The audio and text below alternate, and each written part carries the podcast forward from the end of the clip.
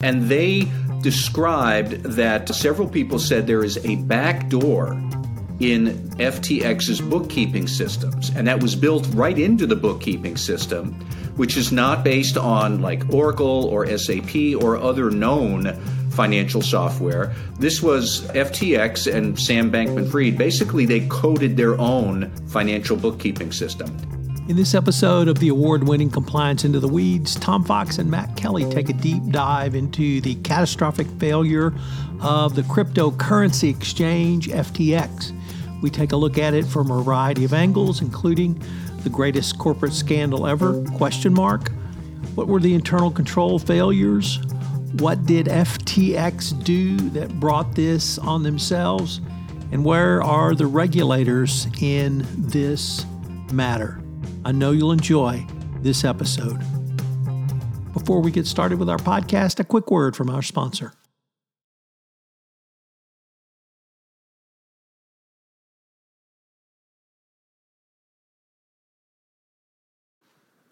Hello, everyone. This is Tom Fox back again with Matt Kelly for another episode of the award winning Compliance Into the Weeds. Matt, oh, many people think the Elon Musk Twitter affair rhymes with the word, called it show. Turns out there's even more insanity in the world. There is. In the business world. And it involves a company called FTX. So I'm not quite sure where to start. So I'm going to say, Matt, where should we start?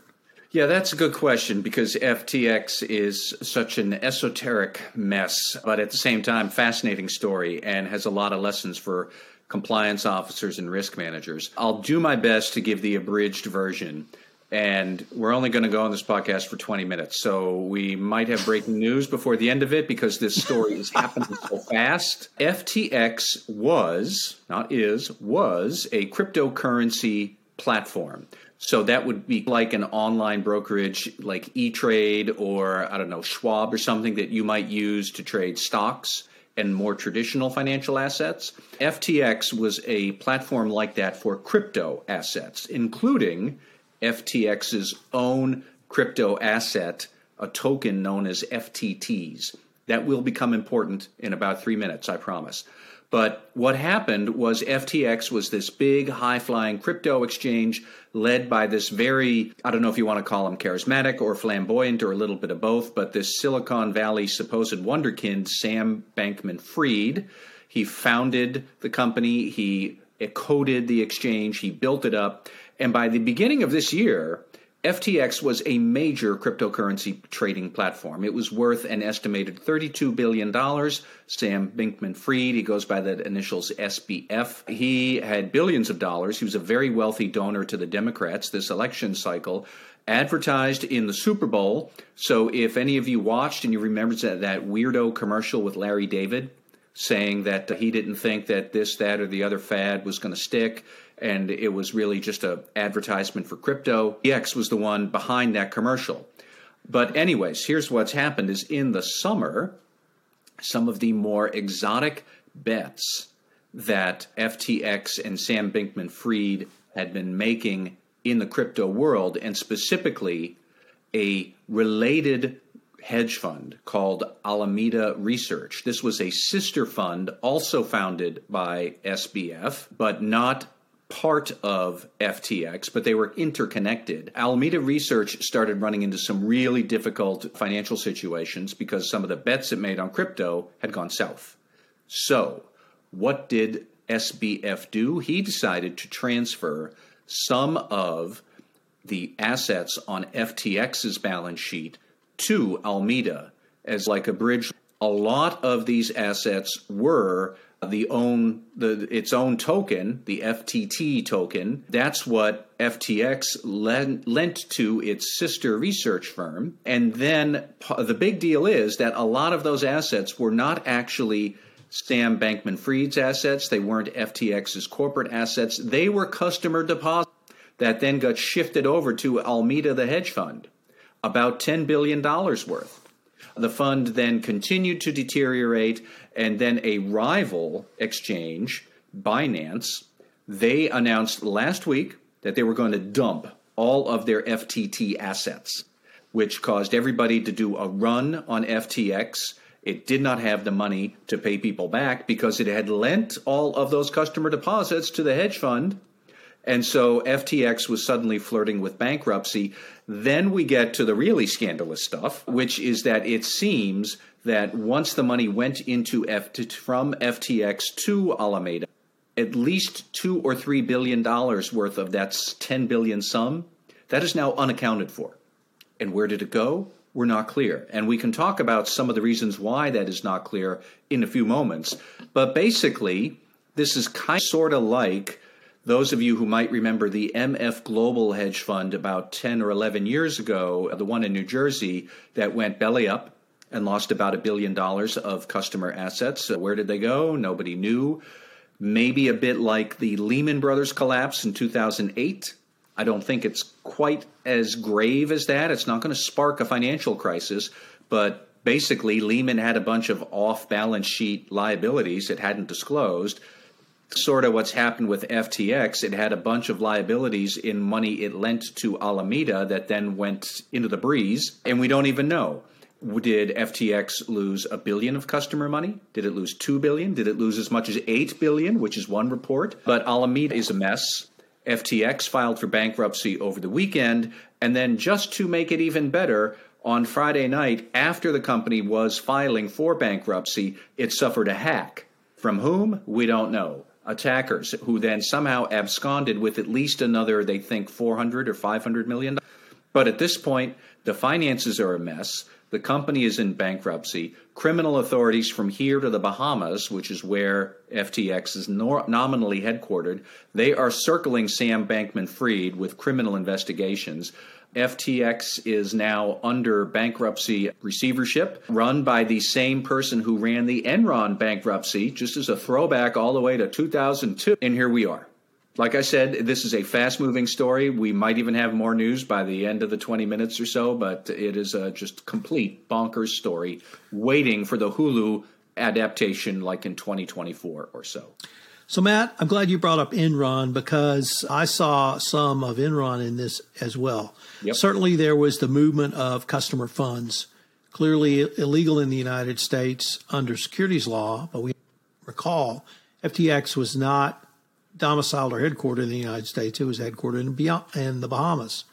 And that may be fraudulent or breach of contract, but there's no Bahamian law governing that. But I took a look at Matt Levine, who writes in Bloomberg. If you've never read Matt Levine, he is one of the great business columnists. Yep. And he focused on the balance sheet. And what he saw was the Enron financial engineering at play because the assets which allegedly people were paying for from FTX were essentially these token assets, but they were all created by FTX. You mentioned the FTT token asset. There was another class of assets called Serum, and they were made up by FTX, and they just assigned a value of $5.4 billion to them. And they carried that on their balance sheets till last week. Then they dropped it to 2.2 billion, and then of course the entire Alameda matter broke. So I think there was a lot of what we euphemistically say was financial engineering that Enron tried to engage in uh, but it seems to me that uh, the balance sheet uh, was, is or was a complete mess, but they just made up assets and declared a value to them and said, This is our overall asset base. And they put them against liabilities and had a positive value uh, until very recently. This is as insane five days of any business I can recall. Uh, even Enron took two months to go into bankruptcy.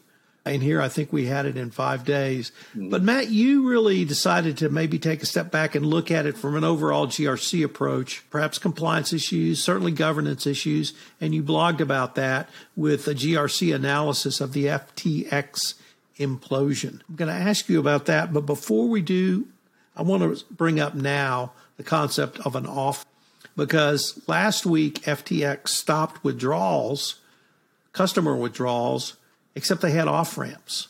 And they had three or four off ramps. Before we start, could you explain what an off ramp is and how you saw that as a violation of perhaps the most basic rule of internal controls. Tom, I have to admit, I didn't even see that part. I'm not quite sure what you mean by the off ramp. Uh, there's been an awful lot of reporting out there. But if you walk me through some of what the off ramps was, maybe we could talk about it a bit more. But part and parcel of what's going on with this story is there's too much craziness to even be able to keep up. So the off ramp, you had characterized it as the back door, or oh, the back door. Yes, the back door. That's how Matt Levine called that the off ramp. All so right. What's the back door? So here's the thing. All right, everything is hitting the fan last week at FTX, and so Sam Bankman-Fried calls a meeting of the senior staff.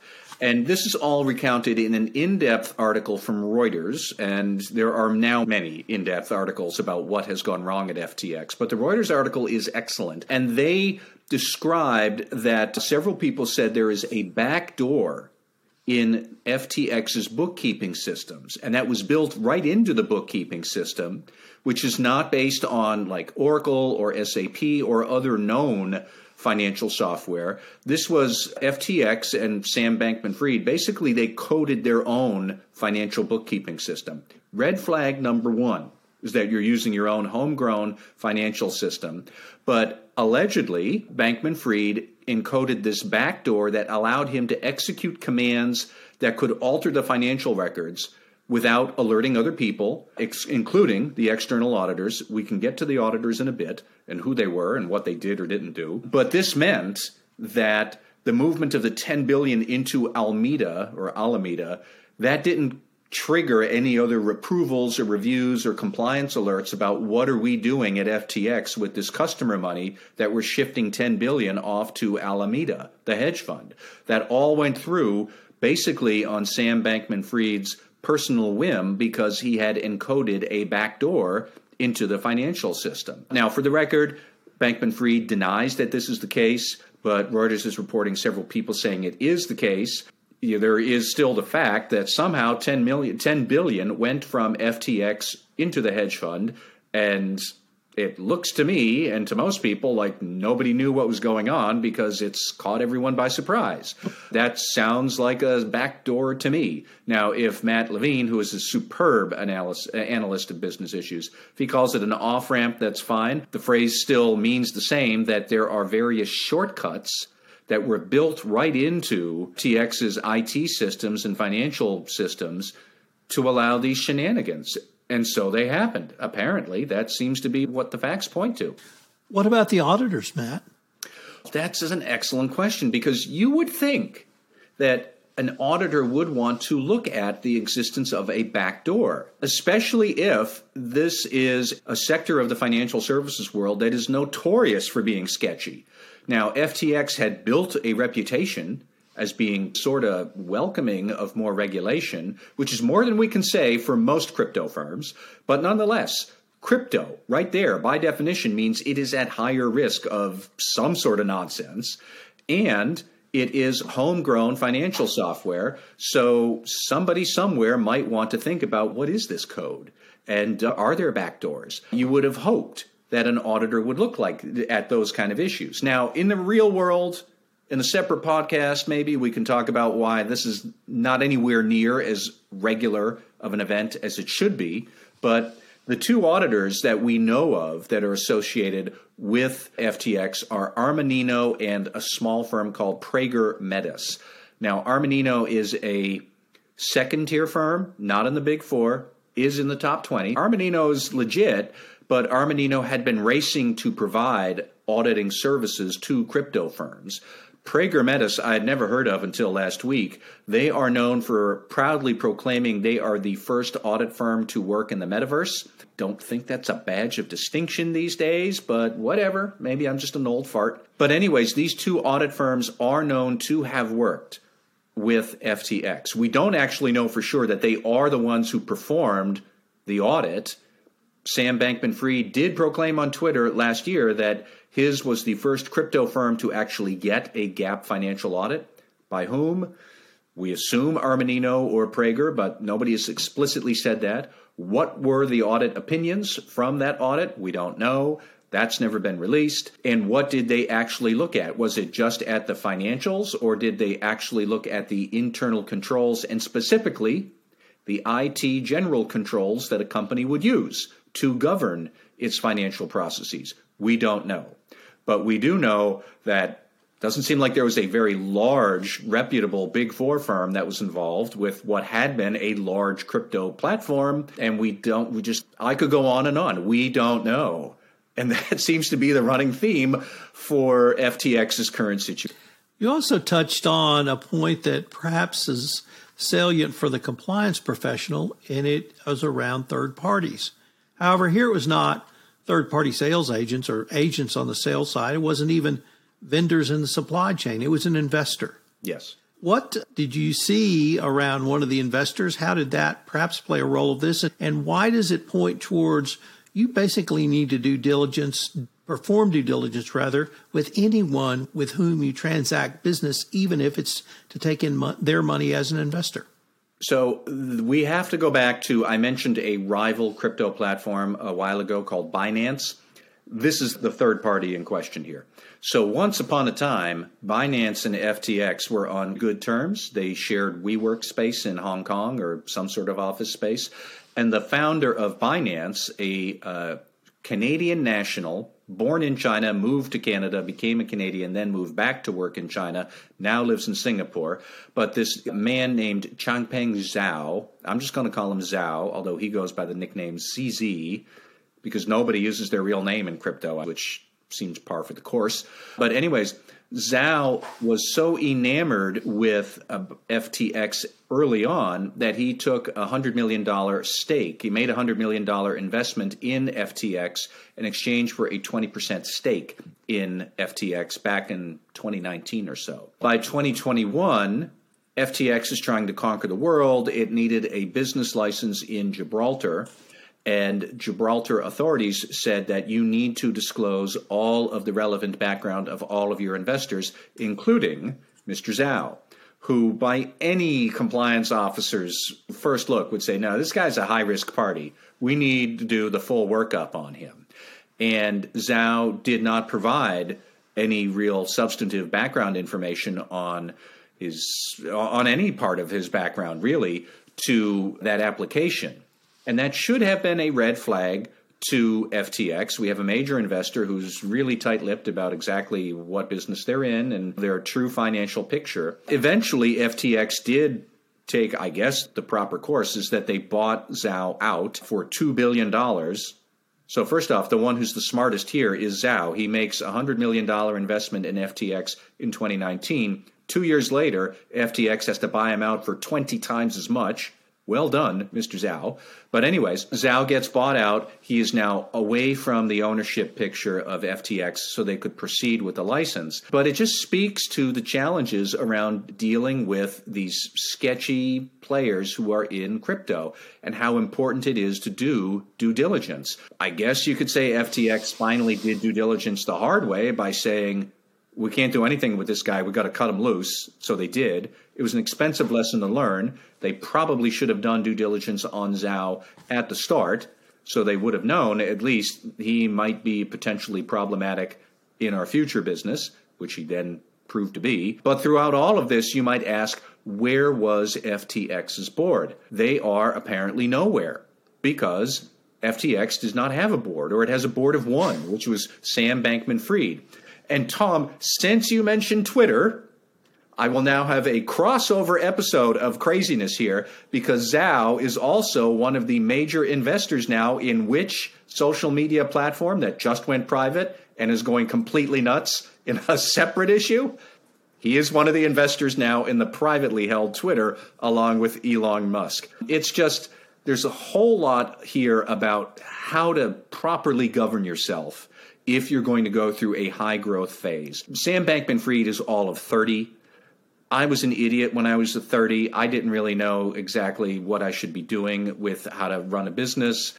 Looks to me like maybe Sam Bankman Fried just didn't quite understand what he should be doing, how to put good oversight structures into his business. Then again, this is crypto. It's a bunch of libertarian Ayn Rand fanboys who don't want anybody overseeing anything they do And who is surprised that things like this then happen? This is a total mess, and it is actually going to cost somebody somewhere real money because we do have those customer funds that got transferred into the hedge fund and now have vanished into the breeze. So, this is an expensive lesson for innocent investors to learn. Although this is crypto, I think that learning that lesson was an inevitable. They had a rendezvous with this destiny, and so it has arrived. So, Matt, do you think this will lead or push us towards some sort of U.S. regulatory oversight, whether it's from the FTC, the CFTC, or the SEC? I think it will. Certainly, Congress had been moving slowly but surely to some sort of oversight of crypto, anyways. But I will say that anyone who thought that they were going to do a light touch regula- regulation of the cryptocurrency world. Yeah, that that's gone. That's not is no regulation or light regulation. This is a mess that will get real people burned. Real people are constituents of lawmakers. They're going to call up and complain. And the lawmakers will take note of that. Now, exactly what sort of regulation might arise, I don't know. I do think it would be wise for Congress to set the framework here. And then whether the SEC does it or the CFTC or somebody else, but very clearly, this is getting out of hand.